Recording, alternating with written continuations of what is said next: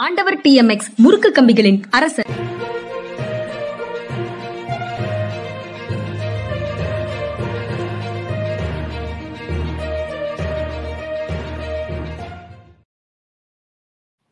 வணக்கம். இது மனிதா மனிதா நிகழ்ச்சி. அரசியல் திறனாய்வாளர் ஓய்வு பெற்ற ஐஏஎஸ் அதிகாரி திரு. பாலச்சந்திரன் அவர்களோடு இன்று நான் உரையாடுகிறேன். வணக்கம் வணக்கம் சார்.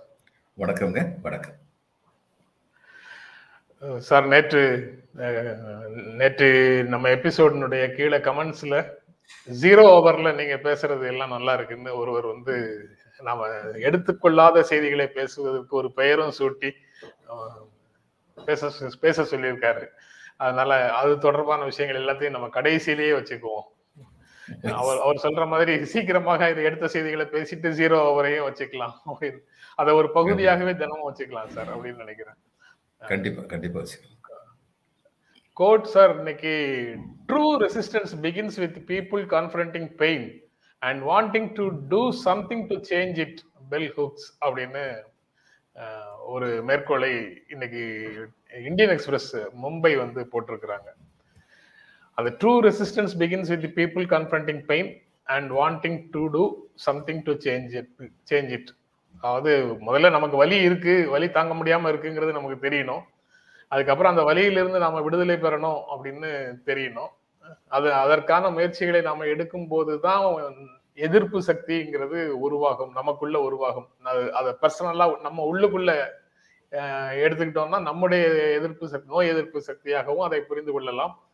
அது இல்ல நம்மளுடைய புறச்சூழல்ல நம்ம மேல வரக்கூடிய தாக்குதல்கள் காரணமாக நமக்கு ஏற்படக்கூடிய வழிகளில் இருந்து நம்ம விடுதலை பெற வேண்டும் என்றால் அதற்கு வந்து அதற்கான முதல்ல வலி இருக்குங்கிறது நமக்கு தெரியணும். வலியில இருந்து விடுதலை பெற வேண்டும்ங்கிற எண்ணம் நமக்குள்ள வரணும். அதற்கான முயற்சி வரும்போது எதிர்ப்பு சக்தியும் உருவாகும் அப்படின்னு பொருள் கொள்ளலாம். நீங்க எப்பவும் சொல்லிட்டு இருப்பீங்க ரெண்டு மூணு தடவையாக இந்த வாரத்திலேயே நீங்க சொல்லியிருக்கீங்க நமக்கு பிரச்சனையே நம்முடைய சகிப்புத்தன்மை தான் நமக்கு மேல விழக்கூடிய அடிகளை வாங்கி கொள்றதுல நம்ம வச்சிருக்கிற சகிப்புத்தன்மை தான் நமக்கு பிரச்சனைன்னு சொல்லியிருப்பீங்க சொல்லிட்டு இருப்பீங்க கிட்டத்தட்ட அதை எதிரொலிக்கிற மாதிரி இந்த மேற்கோள் இருக்கு. நான் வழக்கமாக வேறொரு மேற்கோளை இதற்கு சப்ஸ்டியூட் பண்ணி வேற மாதிரி நான் சொல்லிட்டு இருப்பேன் நம்ம உட்கார்ந்து இருக்கிற இடத்துல இருந்து நம்ம உடம்பு அங்க இங்க அசைச்சா தான் எத்தனை சங்கிலிகள் எத்தனை தலைகள் நம்மை பிணைத்திருக்கின்றனங்கிறது தெரியும். அது இல்லாம நம்ம உட்கார்ந்துகிட்டே இருந்தோம்னா நம்ம சங்கிலியால் பிணைக்கப்பட்டிருக்கோங்கிறதே நமக்கு தெரியாம போயிடும். அப்படின்னு வேறொரு மேற்கோளை நான் அடிக்கடி கூட்டங்கள்லயும் வெளியிலயும் பேசியிருக்கிறேன்.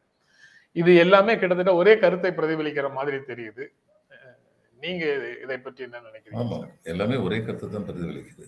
உதாரணமா அஹ், ஒண்ணு இது ஜெர்மனி ஹிட்லருடைய ஜெர்மனி பத்தி சொல்லுவாங்க.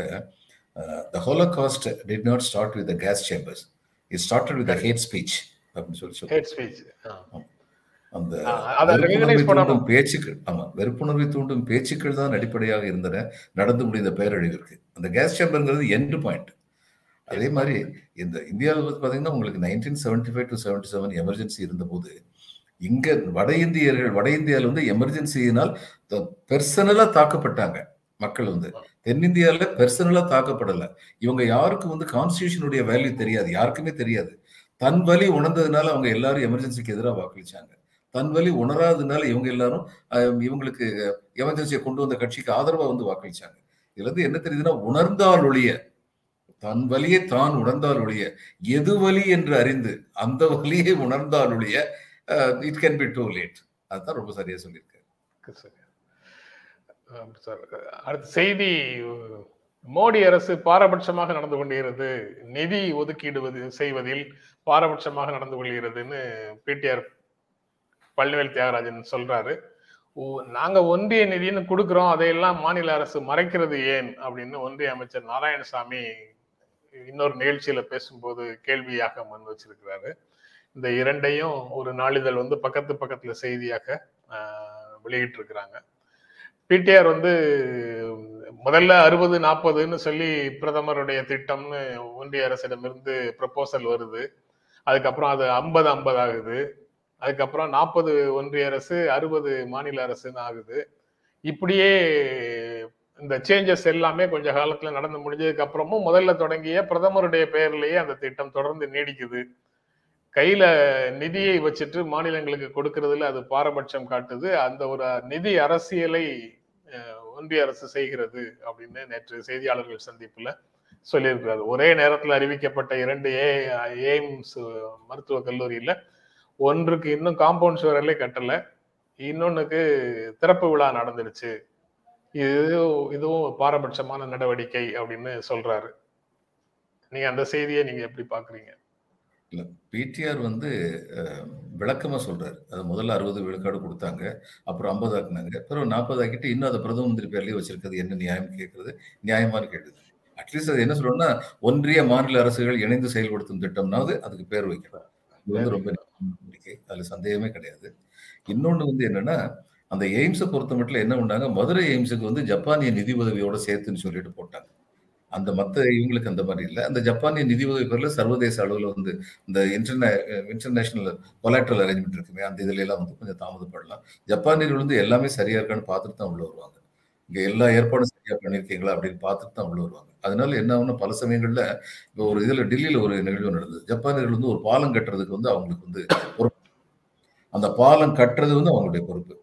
அந்த பாலட்டத்துக்கு பாலத்து இந்த இதுல ரோ- ரோட்ல இருந்து அந்த பாலத்துக்கு மேல ஒரு பாதை கட்டணும்ல அந்த பாதையை கட்ட வேண்டியது வந்து அந்த அரசுடைய ஹைவேஸ் இவங்க பாலத்தை கட்டி முடிச்சிட்டாங்க. ஒன்னே முக்கால் வருஷம் அந்த முடியவில்லை டெல்லியில. இதுதான் ஜப்பானியர்களுக்கும் மற்றவங்களுக்கும் வித்தியாசம். அவங்க என்ன வேலை கொடுக்கணுமோ அதை கரெக்டாக பண்ணி முடிச்சிருவாங்க. இங்க அப்ப என்ன யோசிக்க வேண்டியிருக்குன்னா எய்ம் சம்பந்தப்பட்ட பல பூர்வாங்க வேலைகள். ஏன்னா அமைச்சரே என்ன சொல்லியிருக்காரு? பூர்வாங்க வேலைகளில் தொண்ணூறு விழுக்காடு முடிந்து விட்டதுன்னா வந்த அமைச்சரே சொல்லிட்டு போறாரு. பூர்வாங்க வேலையே நூறு விழுக்காடு முடியலைன்னா இவங்க என்னைக்கு இதை கட்ட போறாங்க? ஏற்கனவே ஒரே நேரத்தில் ஆரம்பிச்ச ரெண்டுல ஒண்ணு முடிஞ்சிருச்சு. இங்க பூர்வாங்க வேலையே முடியலை அப்படின்னா இவங்களுடைய மெத்தனத்தினால இது இருந்தாலுமே இது வந்து அலட்சிய போக்கு. மாநில அரசுக்கு மேல் பாரபட்சம் காட்டப்படுகிறதுன்னு சொல்லி திமுக சொல்லிச்சுன்னா திமுகவுடைய மாநில அரசும் சொல்லுச்சுன்னா அதுல உண்மையா இருக்காதான மக்கள் நினைப்பாங்க? தமிழ்நாட்டுல இருக்கக்கூடிய ஒன்றிய அரசினுடைய ஆதரவாளர்கள் அல்லது அந்த கட்சியை ஆளும் கட்சியை சேர்ந்தவர்கள் என்ன சொல்றாங்க? மாநில அரசு தானே அதுக்கு வந்து நில நிலத்தை ஒதுக்கீடு செய்வதில் டிலே ஆச்சு. டிலே செய்தது அப்படின்னு எல்லாம் சொல்றாங்க. அது எந்த அரசுங்கிறது வேறு விஷயம். எந்த அரசுங்கிறது வேறு விஷயம். இந்த தோப்பூர்னு ஒரு இடத்துல நான் வந்து அந்நேரம் இதில் வந்து கூடுதல் செயலாளராக இருந்தேன். அன்புமணி வந்து அமைச்சராக இருந்தார். அந்நேரம் சுகாதாரத்துறை அமைச்சராக இருந்தார். அன்புமணிக்கு வந்து அவங்களுடைய கட்சியை பற்றி எனக்கு வந்து சில கருத்துக்கள் இருக்கு. ஆனால் ஒரு அமைச்சராக வந்து அவர் செயல்பட்டதில் வந்து இந்த விஷயத்தில் ரொம்ப சிறப்பாக செயல்பட்டார். இப்போ தமிழ்நாட்டுக்கு வந்து மெடிக்கல் டென்சிட்டி ஜாஸ்தி. மற்ற யூபி இந்த மாதிரி மாநிலங்களோட ஒப்பிட்டு பார்க்கும்போது தமிழ்நாட்டில் வந்து பிரசன்ஸ் ஆஃப் ஹாஸ்பிட்டல்ஸ் பிஎஸ்சி அதுக்கப்புறம் வந்து second secondary hospital tertiary hospital இந்த மாதிரிலாம் ஏற்கனவே தமிழ்நாட்டில் அதிகமாக இருக்கு. அப்படிங்கிறதுனால தமிழ்நாட்டுக்கு இது அதிகமாக வந்து வந்திருக்க முடியாது இந்த எய்ம்ஸ் வந்து. அவர் அதுக்கு வித்து போட்டாரு. அதுக்கப்புறம் ராதாகிருஷ்ணன் அமைச்சராக இருந்தார் பிஜேபியில் இருந்தார். எல்லா தமிழ்நாட்டை சேர்ந்த அமைச்சர்களும் இதுக்காக வேண்டி ரொம்ப பாடுபட்டாங்க. பாடுபட்டு அது வந்து மையம்ஸ் வருதுன்னு முடிவானதுக்கப்புறம் எங்கே வர்றதுங்கிற பிரச்சனை ஆரம்பிச்சிருச்சு.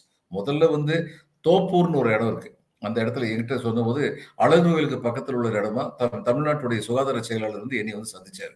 அழகர் கோயிலுக்கு போற வழியில் உள்ள இடமா அல்லது தோப்பூரான்னு சொல்லி கேட்டபோது நான் கேட்டேன் தோப்பூர் வைங்க.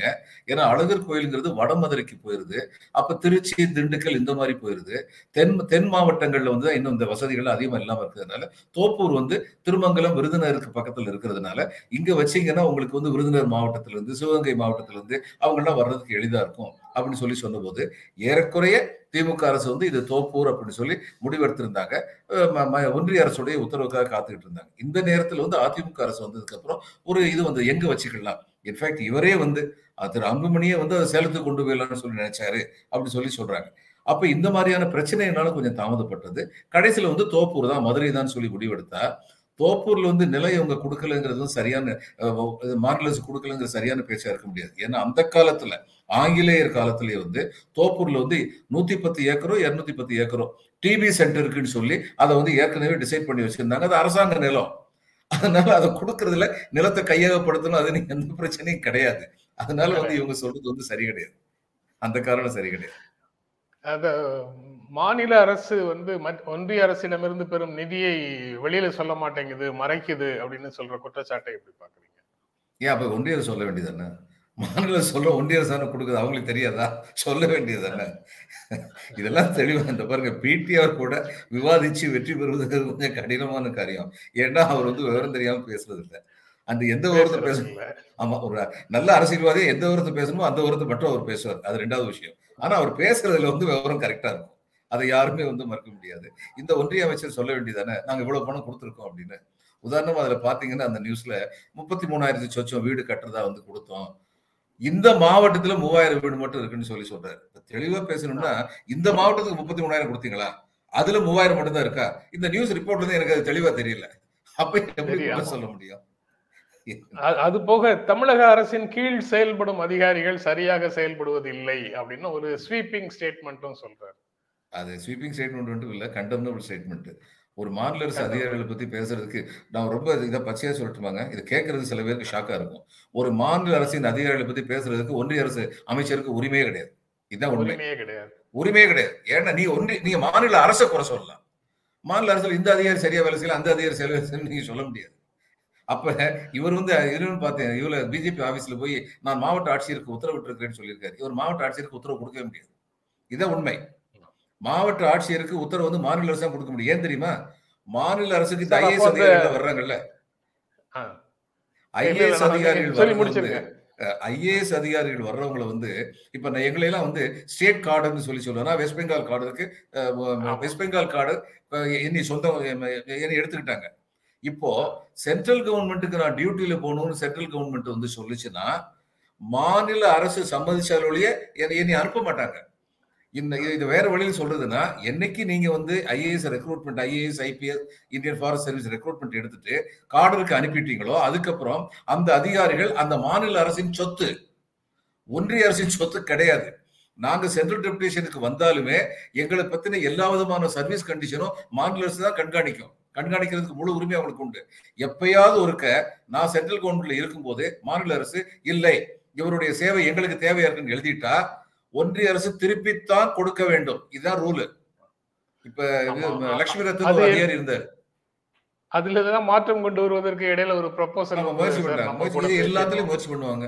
அதாவது இந்த இதுல வந்து ஃபெடரல் கேரக்டர்ங்கிறது கொஞ்சம் நஞ்சம் தான் உயிரோடு இருக்கு. Thanks to Ambedkar. ஓரளவு ஃபெடரல் கேரக்டர் கூட. அம்பேத்கரே ஹி வாண்டட் ஸ்ட்ராங் இது சென்ட்ரல் கவர்மெண்ட் ஏன்னா அந்நேரம் இருந்த நிலைமையை பார்க்கும்போது எந்த அளவுக்கு பொறுப்புள்ளவங்களா மாநிலத்தில் நடத்துக்குவாங்க தெரியாதனால. At the same time he also asked and talk and demanded that there should be reasonable quantity of autonomy to the state government அவர் வந்து கேட்டார் அந்நேரம் இருக்கிறதே கொஞ்சம் நஞ்சம் தான் இருக்கு. அதையும் எடுத்துட்டு போலான்னு சொல்லி இவங்க திட்டம் போடுறாங்க. அவ்வளவுதான்.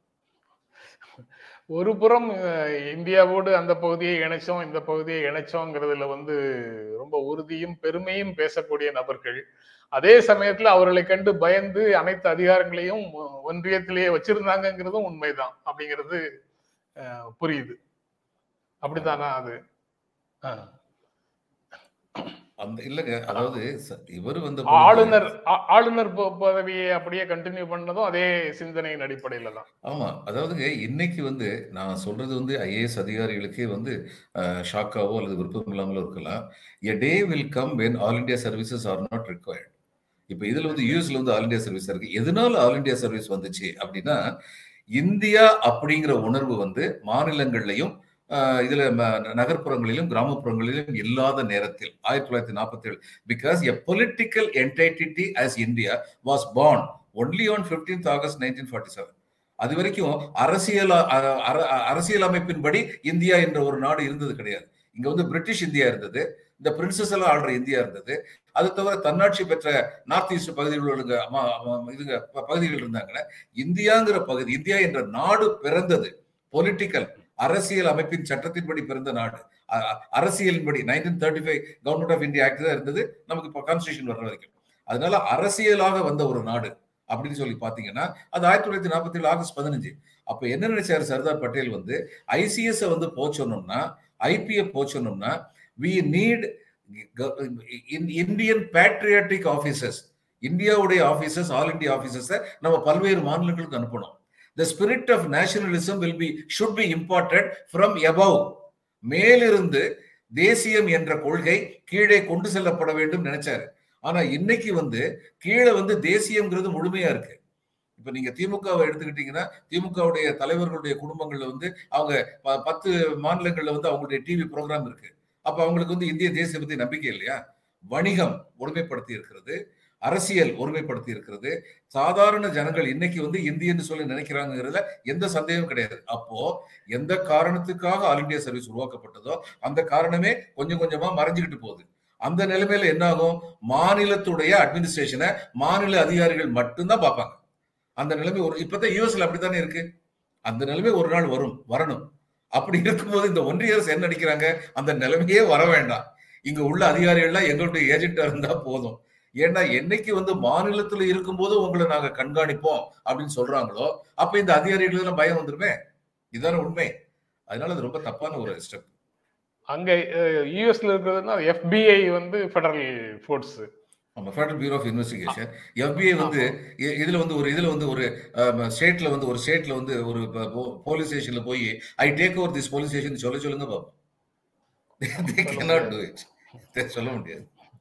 இது- இதுல வந்து ஃபெடரல் கவர்மெண்ட்டுடைய அதிகாரி வந்து சட்டமன்றத்துல மாநில சட்டமன்றத்துக்குள்ள போறதுன்னா அவர் பயப்படுவாரு.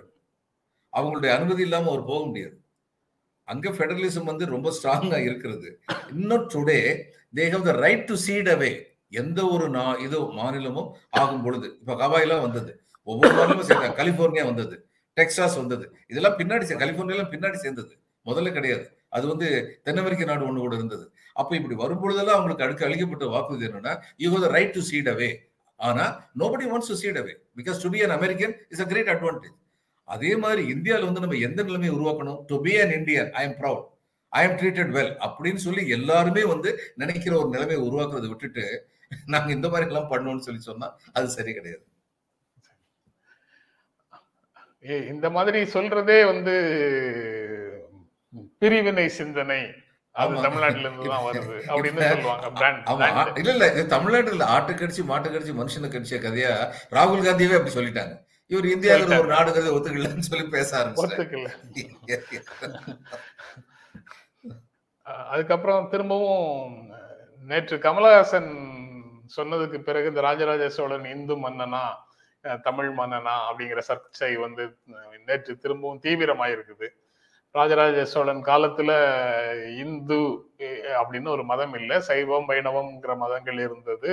பின்னால பிரிட்டிஷார் பீரியட்ல படையெடுப்புகளுக்கு பிறகுதான் அந்த லீகல் காயினேஜ் வந்ததுன்னு கமலஹாசன் சொல்றாரு. அதை ஒட்டி திரும்பவும் பாஜக தரப்புலையும் சரி மற்ற தரப்புலையும் சரி திரும்பவும் ஒரு சர்ச்சை தொடர்ந்து நடக்குது. நீங்க எப்படி பாக்குறீங்க? நம்ம ஏற்கனவே இதற்கு வந்து மன்னர்கள் வீரர்களாக இருந்திருக்கிறார்கள் வீரர்கள் மன்னர்களாக இருந்திருக்கிறார்கள். ஆனா யாரும் மனிதர்களாக இல்லைன்னு ஒரு முறை பேசி இருக்கிறோம் ரெண்டு மூணு நாளைக்கு முன்னாடி பேசி இருக்கிறோம் இப்போ மீண்டும் கமலஹாசன் திரிய வந்து தூண்டி விட்டுருக்கிறாரு.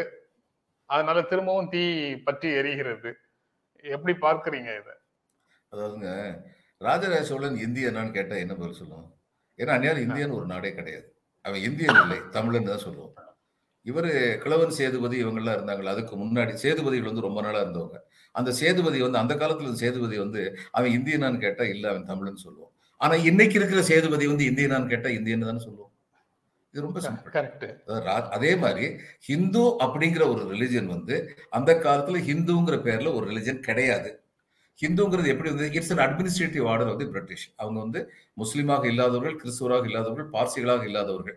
சமண இந்து வந்து சேர்த்தாங்களே தெரியாது. மற்ற அனைவருமே இந்துக்கள் என்று அழைக்கப்படுவார்கள். ஒரு ஜீவோ பண்ணாங்க கவர்மெண்ட் ஆர்டர் அதுக்கு முன்னாடி வந்து கமலஹாசன் வந்து இதுல தசாவதாரத்துல காட்டின அந்த முதல் காட்சி வந்து சரித்திரத்தின் அடிப்படையில் எடுக்கப்பட்ட காட்சி. முதல் குலோத்துங்கன் வந்து தன்னுடைய கூட படித்த தோழனை வைணவ மதத்தை சேர்ந்தவனை அவன் வைணவ மதத்தை சேர்ந்தவன் என்பதற்காக அவன் நாராயணா என்று சொல்லிக் கொண்டிருக்கிறான் என்பதற்காக அவன் சைவ சமய குரலை எழுப்ப மாட்டேன் மாட்டான் என்கிறதுக்காக அவர் அதை சேர்த்து வச்சு ஸ்ரீரங்க பெருமானோட சேர்த்து வச்சு கடல்ல தள்ளி விட்டார். இது உண்மைதான். இது சரித்திரத்தில் நடந்த ஒண்ணு. அந்த அளவுக்கு ரெண்டு பேரும் சண்டை போட்டுக்கிட்டு இருந்தாங்க. இது ரெண்டு இந்த ரெண்டு வந்து ஒரே மதம்னு யாருமே சொல்ல முடியாது. இன்னைக்கு உள்ள நிலைமை என்ன? இந்து மதம்னு சொல்லி வச்சதுக்கு அப்புறம் கொஞ்சம் கொஞ்சமா இந்த மதங்கள் வந்து எல்லாமே வந்து ஒன்னோட ஒண்ணு சேர்றதும் ஐயர் வீட்டுல ஐயங்கார் சம்பந்தம் பண்றது இதெல்லாம் இப்ப நடக்கிறது. நம்ம பாக்குறோம். ஆனா முக்கியமான விஷயம் நியாயமா அது வந்து இன்டர்ஃபெய்த் மேரேஜ் ஆமா ஆமா ஆமா. நடக்கிறது வந்து ரொம்ப வரவேற்க தகுந்த ஒரு விஷயம். ஆமா இதுல முக்கியமான விஷயம் என்னன்னா இந்துன்னு சொல்ற பொழுது இந்துக்கள் அப்படின்னா அதுக்கு சனாதன தர்மத்தை பின்பற்றுபவர்கள். இந்த ரிலிஜன் இந்த மதம் சனாதன தர்மத்தை பின்பற்றுகிறது அப்படின்னு சொல்றாங்க. அப்படிங்கிறது உண்மையா இல்லையா? இதுதான் கிரக்ஸ் ஆஃப் தி மேட்டர் எதனால வந்து ராஜராஜ சோழன் இந்து இல்லைன்னு சொல்றாங்களோ தமிழர்களாகிய நாங்கள் இந்து இல்லைன்னு சொல்றாங்களோ இதுதான் அடிப்படை காரணம். ஏன்னா சனாதன தர்மம் சொல்லுது. ஒருத்தர் வந்து பிராமணன் வந்து பிரம்மனுடைய நெத்தியில இருந்து வந்தாரு சத்திரியர் வந்து தோல்ல இருந்து வந்தாரு வைசியர் வந்து வணியன் வந்து இடுப்புல இருந்து வந்தாரு இவங்க தொடையில இருந்து வந்தாங்க சூதரர்கள் சொல்லி சொல்லுது. இதுல பிரச்சனை என்னன்னா தமிழ்நாட்டுல வந்து அந்த காலத்துல சனாதன தர்மத்தை கொண்டு வந்த பிராமணர்கள் வந்து பிராமணர் ஒருத்தர் தவிர மற்ற எல்லாருமே சூத்திரன்னு சொல்லிட்டாங்க. இப்ப தமிழ்நாட்டுல அவங்க சப்போர்ட் பேசி அவங்க எடுத்துக்கல. இப்ப யூபி எடுத்துக்கிட்டு அங்க சத்திரியன் ஒரு கூட்டத்தை வச்சுக்கிட்டு வைசியன் ஒரு கூட்டத்தை வச்சுக்கிட்டு அவங்களுக்கு பலம் சேர்த்தாங்க. இதுல எந்த காரணத்தினால இப்படி சேர்த்தாங்க தெரியாது. இன்னைக்கு அது அவங்கள பிடிச்சி வாட்டுது. அதனாலதான் இவங்க வந்து தமிழகத்துல பெரும்பான்மையான பகுதி மக்கள்கிட்ட இந்த சொ- இந்த வார்த்தையை சொன்னா நீ வந்து சூத்திரன் அப்ப நீ வந்து ரொம்ப தாழ்ந்தவன் அப்படின்னு சொல்லி உன்னுடைய மதம் சொல்லுதுன்னா அந்த மதம் எனக்கு வேண்டாம்னு தான் சொல்லுவோம் வெரி நேச்சுரல் அது இது இந்த உண்மை ரெண்டு உண்மைகள் இருக்கு இதுல. ஒண்ணு என்னன்னா ராஜராஜன் காலத்தில் இந்து மதம் என்று ஒரு மதம் இருந்தது கிடையாது. சைவம் இருந்தது வைஷ்ணவம் இருந்தது புத்த மதம் இருந்தது. அப்படி இருக்கும்போது அவனை வந்து நீங்க சைவம்னு சொல்லலாம். தாராளமா சொல்லலாம். ஆனா அவர் வந்து நிச்சயமா இந்து மதம் சொல்லி சொல்ல முடியாது. கமல்ஹாசன் இந்த ஒரு ஹிஸ்டாரிக்கல் ஃபேக்ட் சொன்னாரு. உடனடியா நேத்து கூட டைம் நியூஸ் டைம்ல வந்து இதை பத்தி ஒரு பெரிய வாக்குவாதம் இருந்தது. என்னையும் வந்து அழைச்சிருந்தேன் நான் போயிருந்தபோது பல பேர் சொல்றது ராஜராஜனை வந்து இஷ்வாகு குலத்தை சேர்ந்தவன் நான். ராமனுடைய வழித்தோன்றலான்னு சொல்லியிருக்காங்க. இந்து இல்லையான்னு ஒருத்தன் கேட்டாங்க. நான் கேட்டேன் ஆமா கரி இவனுக்கு முந்தின கரிகால் பெருவளத்தான் வந்து தன்னை இஷ்வா குலத்தை சேர்ந்தவன் சொல்லலையே. இவன் அவன்கிட்ட அவனுடைய வழித்தோன்றல் தானே. அப்பா எப்படி? இதெல்லாம் பின்னாளில் ஏற்கப்பட்ட சேர்க்கைகள். நம்ம வந்து வரலாறையும் புராணங்களையும் வித்தியாசப்படுத்தி பார்க்க வேண்டும் அப்படிங்கிறது ரொம்ப முக்கியம் நினைக்கிறேன். ரொம்ப முக்கியமானது. அஹ் நீங்க அந்த காலத்துல ஹிந்து இல்லை அப்படின்னு சொல்றதுனால அதை ஹிந்து மன்னன் இல்லைன்னு சொல்ல முடியுமா அப்படின்ற ஒரு கேள்வியை எப்படி கொண்டு போய் சேர்க்கிறாங்கன்னா மனிதன் முதல்ல தோன்றிய போது அவனுக்கு மனிதன் என்று பெயர் இருந்ததா? பின்னால வந்து அந்த கால மனிதர்கள் தோன்றினார்கள் அப்படின்னு நம்ம சொல்றது இல்லையா? அதே மாதிரி இதையும் ஹிந்துன்னு சொன்னா என்னன்னு கேக்குறாங்க. இல்ல அப்படின்னா இதையும் இஸ்லாம்னு கூட சொல்லாமே இதையும் சுராஷ்டிரியன்னு கூட சொல்லலாம். அதுக்கு இந்துன்னு மட்டும் சொல்லணும். இன்றைய சைவம் வைணவம் வந்து இப்போ இந்து மதத்துக்குள்ள இருக்கிறதுனால அன்றைய சைவம் வந்து இந்துவாக கருதப்படும் அப்படிங்கிற புரிதல்ல இருந்து வருது அவங்க ஆர்குமெண்ட் ஆமா அந்த புரிதல் நேரடி reference. அந்த- புரிதல் இன்மையினால்.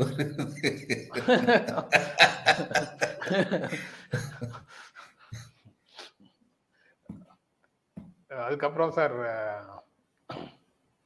இலங்கைக்கு எதிரான தீர்மானம் ஹியூமன் ரைட்ஸ் கவுன்சிலில் ஐநா மனித உரிமை கவுன்சிலில் இலங்கைக்கு எதிரான தீர்மானத்தை அவங்க வெஸ்டர்ன் கண்ட்ரிஸ் கொண்டு வராங்க. இந்தியா வந்து அதற்கு எதிராக வாக்களிக்கவில்லை. அதை வாக்களிக்கவே இல்லை. தொடர்ந்து இந்தியா வந்து பிரச்சனைகள்ல இது போன்ற நிலை எடுக்குது. ரஷ்யா உக்ரைன் தொடர்பான பிரச்சனையிலையும் வாக்களிக்காமல் இருந்தது. இதுலேயும் வாக்களிக்காமல் இருக்கிறது. அப்படின்னா இதற்கு பொருள் என்ன? எந்த அணி- அணிசேரா கொள்கையை கடைபிடிக்கிறாங்களா ஒரு பக்கம் அணிசேரா கொள்கைகளுக்கு எதிராக பேசிட்டு இன்னொரு பக்கத்துல அணிசேரா கொள்கையை கடைபிடிக்கிறாங்களா இதே இது மன்மோகன். சிங் பிரதமராக இருக்கும்போது இதே யுஎன்ஹெச்ஆர்சி இஷ்யூஸ் வரும்போது தீர்மானம் வரும்போது தமிழ்நாடு எப்படி இருந்தது அப்படிங்கிறத கொஞ்சம் நினைச்சு பார்த்தோம் என்றால் இன்று இது தொடர்பான விவாதங்களே உரையாடல்களே இல்லாமல் இருப்பதற்கு என்ன காரணம்? அதுங்க ரெண்டு விஷயம். ரஷ்யா உக்ரைன் போர்ல வந்து இந்தியா நடுநிலைமை வைக்கிறத தவிர வேற வழி இல்லை. ஏன்னா இந்தியாவுக்கான போர் போர் தளவாடங்கள்ல வந்து எண்பது விழுக்காடுக்கு மேல இன்னும் ரஷ்யாட்ட இருந்து சில போர் தளவாடங்கள் நம்ம வாங்கிட்டு இருக்கும்போது ரஷ்யாவை நம்ம எதிர்த்து பேசக்கூடாது. நமக்கு வந்து நம் இதுல இன்டர்நேஷனல் ரிலேஷன்ல நமக்கு எது வசதிங்கிறத கண்டிப்பா பார்க்க வேண்டிய கட்டாயத்துல தான் எல்லா நாடுமே இருக்கு. இன்னொரு அது- என்னன்னா சார், ரஷ்யா வந்து படையெடுத்துச்சாங்கிறதே ஒரு கேள்வி. அஹ், நீதியின் பார்ப்பட்ட கே- முடிவா? இல்ல வந்து செஞ்சோற்று கடனா இல்ல இது நீதிப்பாட்பட்ட முடிவா இன்டர்நேஷனல் ரிலேஷன்ல எதுவுமே இருக்க முடியாது. செஞ்சோட்டு இருக்க முடியாது. ஆனால் இப்ப ரஷ்யா வந்து நம்ம பெரிய ஃபுல்லா சப்போர்ட் பண்ணல. ஏன்னா ரஷ்யா வந்து போருக்கு தள்ளப்பட்டதுங்கிறது உண்மை. இப்ப இது வந்து நேட்டோ அப்படிங்கிற அமைப்பு வந்து North Atlantic North Atlantic treaty ஆர்கனைசேஷனை அந்த நேரத்துல புட்டினுக்கு வந்து சொல்லப்பட்டது. இவ- இவர் புட்டினுடைய இவர் பிரிடிசிசர் இறந்து போன சமீபத்துல. அவருக்கு வந்து சொல்லப்பட்டது. ஆமா கார்பச்சேவுக்கு சொல்லப்பட்டது. வெர்பலா சொல்லப்பட்டது. அதை ஒத்து எடுத்துக்கிறாங்க வெர்பலா சொல்லப்பட்டது. இனிமே நேட்டோ அமைப்பு தேவையில்லை. சோவியத் யூனியன் வந்து உடஞ்சதுக்கு அப்புறம். ஏன்னா கம்யூனிசம் வெசஸ் கேபிட்டலிசம்ங்கிறது தேவையில்லைன்னு சொல்லி சொன்னாங்க. சொல்லிட்டு அதுக்கப்புறம் என்ன பண்ணாங்க? கிழக்கு ஐரோப்பிய நாடுகள் அத்தனையும் வந்து இவங்க கூட சேர்த்தாங்க. நேட்டோ கூட சேர்த்தாங்க. சரி அடுத்து வந்து என்ன பண்ணாங்க? சோவியத் யூனியனுடைய மாநிலங்களா இருந்து இன்னைக்கு தனி நாடுகளா இருக்காங்களே அவங்களையெல்லாம் சேர்த்தாங்க. இப்ப கடைசியில் வந்து என்ன வந்தாங்க? உக்ரைன்ல வந்துட்டாங்கன்னா இவங்க பார்டர் பக்கம் வந்துடுறாங்க. இதுக்கு முதல்ல என்ன தேவை இருக்கு? இன்னைக்கு? ஒரே ஒரு தேவை என்னன்னா இவங்க வந்து கேபிட்டலிசத்துல வந்து ரஷ்யா வந்து ஒரு பெரிய ஃபோர்ஸாக வரும். அதை வந்து எப்படியாவது வந்து அழிச்சு வச்சு அமுக்கி வைக்கணுங்கிறதுக்காக வேண்டி த்ரெட் பண்றதுக்காக வேண்டி இதெல்லாம் கொண்டு வர்றாங்க. அப்போ ரஷ்யாவுக்கு ஒரு வழி இல்லாமல் they were with back their to wall they had to fight இதுதான் உண்மை. இப்போ இப்படி இருக்கும் பொழுது ஆனால் அவங்களுடைய பிரச்சார பலத்தினால ரஷ்யா ஒரு பெரிய அக்ரஸர் மாதிரி காமிச்சிக்கிட்டு இருக்காங்க. உலகம் பூரா காமிச்சிக்கிட்டு இருக்காங்க. இப்ப நம்ம வந்து ரஷ்யாவுக்கு வந்து எப்படி முழு சப்போர்ட் கொடுக்க முடியாது? அதே மாதிரி நம்ம வந்து மேற்கத்திய நாடுகளையும் சார்ந்து இருக்கிறோம் பல விஷயங்கள்ல. அதனால அங்க வந்து அவங்க வந்து நடுநிலைமை வச்சாங்கிறத புரிஞ்சுக்க முடியுது. ஆனா இங்க நடுநிலைமை வைக்கிறதுக்கு வேற காரணம் இருக்கு. இங்க வாக்களிக்காம இருக்காது. ஏன்னா நீங்க என்னைக்கு மனித உரிமை மீறல்னு சொல்லி பேசுறீங்களோ உண்மையாகவோ பொய்யாகவோ இந்தியா மீதும் அத்தகைய குற்றச்சாட்டுகள் எழுப்பப்பட முடியும். ஐநாவில். காஷ்மீரை பத்தி பேசுவாங்க. அப்ப அந்நேரம் India will be in embarrassed position அதனால இந்தியா வந்து ஒம்ப வேண்டாம்னு சொல்லி நடுநிலைமையா இருக்காங்க. இதுதான் நடக்குது. அப்புறம் செய்திகளில் கிடை கடை எடுத்த செய்திகளில் கடைசி செய்தி சார். கடற்கரை மணல் எடுக்கிற விஷயத்துல மோடி அரசினுடைய அந்தர்பல்டி அப்படின்னு ஒரு செய்தி. நம்ம பூவுலகி நண்பர்கள் சுந்தரராஜன் வந்து ஒரு ட்வீட் போட்டிருக்கிறாரு. ரெண்டாயிரத்தி பத்தொன்பதுல தேச பாதுகாப்பை கருத்தில் கொண்டு தனியார் நிறுவனங்கள் கடற்கரை மணல்ல மணல் எடுக்கிறதுக்கு தடை செய்கிறது ஒன்றிய அரசு அப்படிங்கிறத ஒரு செய்தியாகவும் ஏப்ரல் ரெண்டாயிரத்தி இருபத்தி ரெண்டுல மணல் சுரங்க பணிகளுக்கு அதாமி குழுமம் இரண்டு நிறுவனங்களை ஆரம்பிக்குது. மே ரெண்டாயிரத்தி ரெண்டுல தனியார் நிறுவனங்களை கடற்கரை மணல் அல்ல அனுமதிக்கும் அப்படின்னு ஒன்றிய அரசு தன்னுடைய முடிவை மாற்றிக்கொள்கிறது ரெண்டாயிரத்தி பத்தொன்பதுல தேச பாதுகாப்பை கருத்தில் கொண்டு தனியார் நிறுவனங்கள் கடற்கரை மணல் எடுக்கக்கூடாதுன்னு சொன்ன அரசு ரெண்டாயிரத்தி இருபத்தி ரெண்டுல தனியார் நிறுவனங்களை கடற்கரை மணல் எல்லாம் அனுமதிக்கும் அப்படிங்கிற முடிவுக்கு வருகிறது அப்படின்னு ஒரு ட்வீட் போட்டிருக்கிறாரு. இதை எப்படி பார்க்குறீங்க? நான் ஒன்றிய அரசுல பணிபுரிஞ்சிட்டு இருந்தபோது வேடிக்கை ஒன்று சொல்லுவாங்க. யாராவது ஒருத்தர் வந்து இது விஷயமா சட்டம் என்ன சொல்லுதுன்னு எனக்கு தெரியணும் அப்படின்னு சொல்லி கேட்டாருன்னா உடனே அதிகாரி சொல்லுவாராம் இது யாரு கேட்கறான்னு சொல்லுங்க அதுக்கு தகுந்தபடி நான் சொல்றேங்க. Show the man. I will show you the rules அப்படின்னு சொல்லுவாருன்னு சொல்லி ஒரு விளையாட்டா பேசுவாங்க. இன்னைக்கு அதுதான் இங்க நடந்திருக்கு. இன்னும் என்ன நினைக்கிறேன்னா முதல்ல தனியார் நிறுவனங்களுக்கு தடை விதிச்சு அவங்கள மூடு விழா நடத்தி வச்சது வைக்கும் போதே அதானி இதை கொண்டு வரணும்னு திட்டம் போட்டாங்கன்னு நினைக்கிறேன். அப்போ அவங்கள மூடு விழா நடத்தி விட்டுட்டோம்னா காம்படிஷனே இல்லாம அதானி வந்து எடுத்துக்குவாரு அப்படிங்கிறதுக்காக வேண்டி இது நடத்தப்பட்டிருக்குன்னு எனக்கு தோணுது.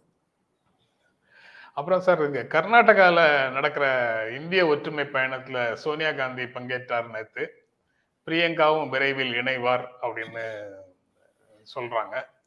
நேற்று நான் கொஞ்ச நேரம் அந்த லைவ் பார்த்தேன். ரொம்ப எஃபெக்டிவா இருந்த மாதிரி இருந்தது. கர்நாடகாவில் நான் கூ- பெரிய கூட்டத்தை பார்த்தேன். அதுக்கப்புறம் இன்றைக்கு செய்திகளில் பார்க்கும்போது கர்நாடகாவில் வந் நேற்று தான் அதிகமான கூட்டம் வந்தது அப்படின்னு சொல்றாங்க அந்த யாத்திரையில அந்த பயணத்துல. அது அந்த காட்சியாக ரெண்டு மூணு காட்சிகள் அதாவது படங்கள் சொல்லும் செய்திகள் இருக்குல்ல படங்கள் வந்து நமக்குள்ள ஏற்படுத்துகின்ற உணர்வு. அதுல ராகுல் காந்தி சோனியா காந்தியை அப்படி தோல்ல தோல் தோல்ல கை வச்சு அப்படி அரவணைச்சு கூட்டு போறது. அதுக்கப்புறம் அவங்களுக்கு ஷூ லேஸ் மாட்டி விடுறது கீழே குனிஞ்சு மாட்டி விடுறது. எல்லா இடத்துலயும் அவர் வந்து இந்த கேமரா சென்ஸே இல்லாம அவர் முதுகை காட்டிட்டு தான் எல்லா இடங்கள்லயும் இருக்கிறாரு. அவர் கேமராவுக்கும் அவருக்கும் இடையில யாராவது வந்தாங்கன்னா தள்ளி போன்னு சொல்லக்கூடிய நவீன அரசியல் அவருக்கு புரிய மாட்டேங்குது தெரிய மாட்டேங்குது. அது ஒண்ணு நடக்குது. அதுக்கப்புறம் சித்தராமையா ஒரு பக்கமும் டி கே சிவகுமார் ஒரு பக்கமுமாக நடுவுல ராகுல் காந்தி போற காட்சி வந்து வேகமா மூன்று பேரும் நடந்து போற காட்சி வந்து சிறப்பாக இருந்தது. அதுவும் ஏதாவது செய்தி சொல்லுதா அப்படின்னு உங்ககிட்ட கேட்கணும்னு அதை பார்க்கும் போதே நான் நினைச்சேன். கர்நாடகா செய்தியாக இருக்கே அப்படின்னு அது எம்ஜிஆர் இதை வந்து ஐடியா வந்து ரொம்ப சரியா ராகுல் காந்தி வந்து அமல்படுத்திட்டு எம்ஜிஆர் வந்து தாய்மைக்கு மதிப்பு கொடுக்குற மாதிரி தான் தன்னுடைய திரைப்படங்களை காமிப்பாரு. இவர் உண்மையாவே அதை வந்து காமிச்சார். தன்னுடைய தாய் கொடுக்குற மரியாதை போட்டோகிராஃபி இதெல்லாம் தேவையில்லை. அதை பத்தி அவர் கவலைப்படல.